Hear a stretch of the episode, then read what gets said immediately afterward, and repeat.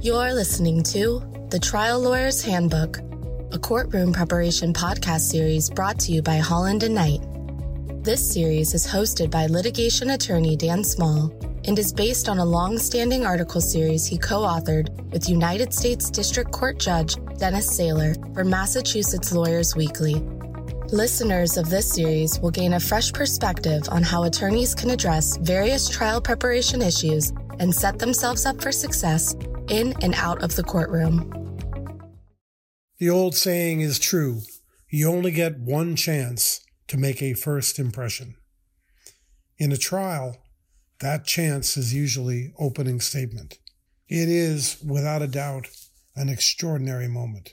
Your opportunity to stand in front of the jury and speak to them and tell them your case, tell them your story.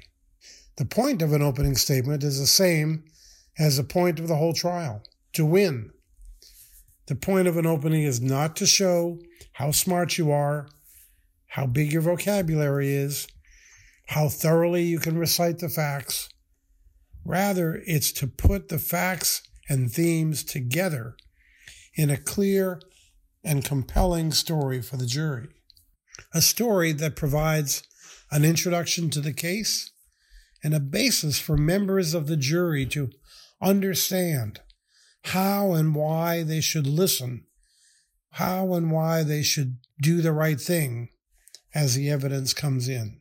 A story that makes you their source for clarity, for credibility, and for completeness. An effective opening statement requires an intimate knowledge and understanding not just of the facts, but of the entire trial environment. Let's walk through it briefly, piece by piece. First, know your court. The limits on opening statements are often more a product of local practice and custom rather than clear written rules.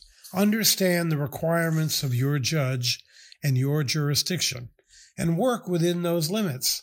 Time is the most obvious one, but also where the judge draws the line on argument, on the law, and on other boundaries.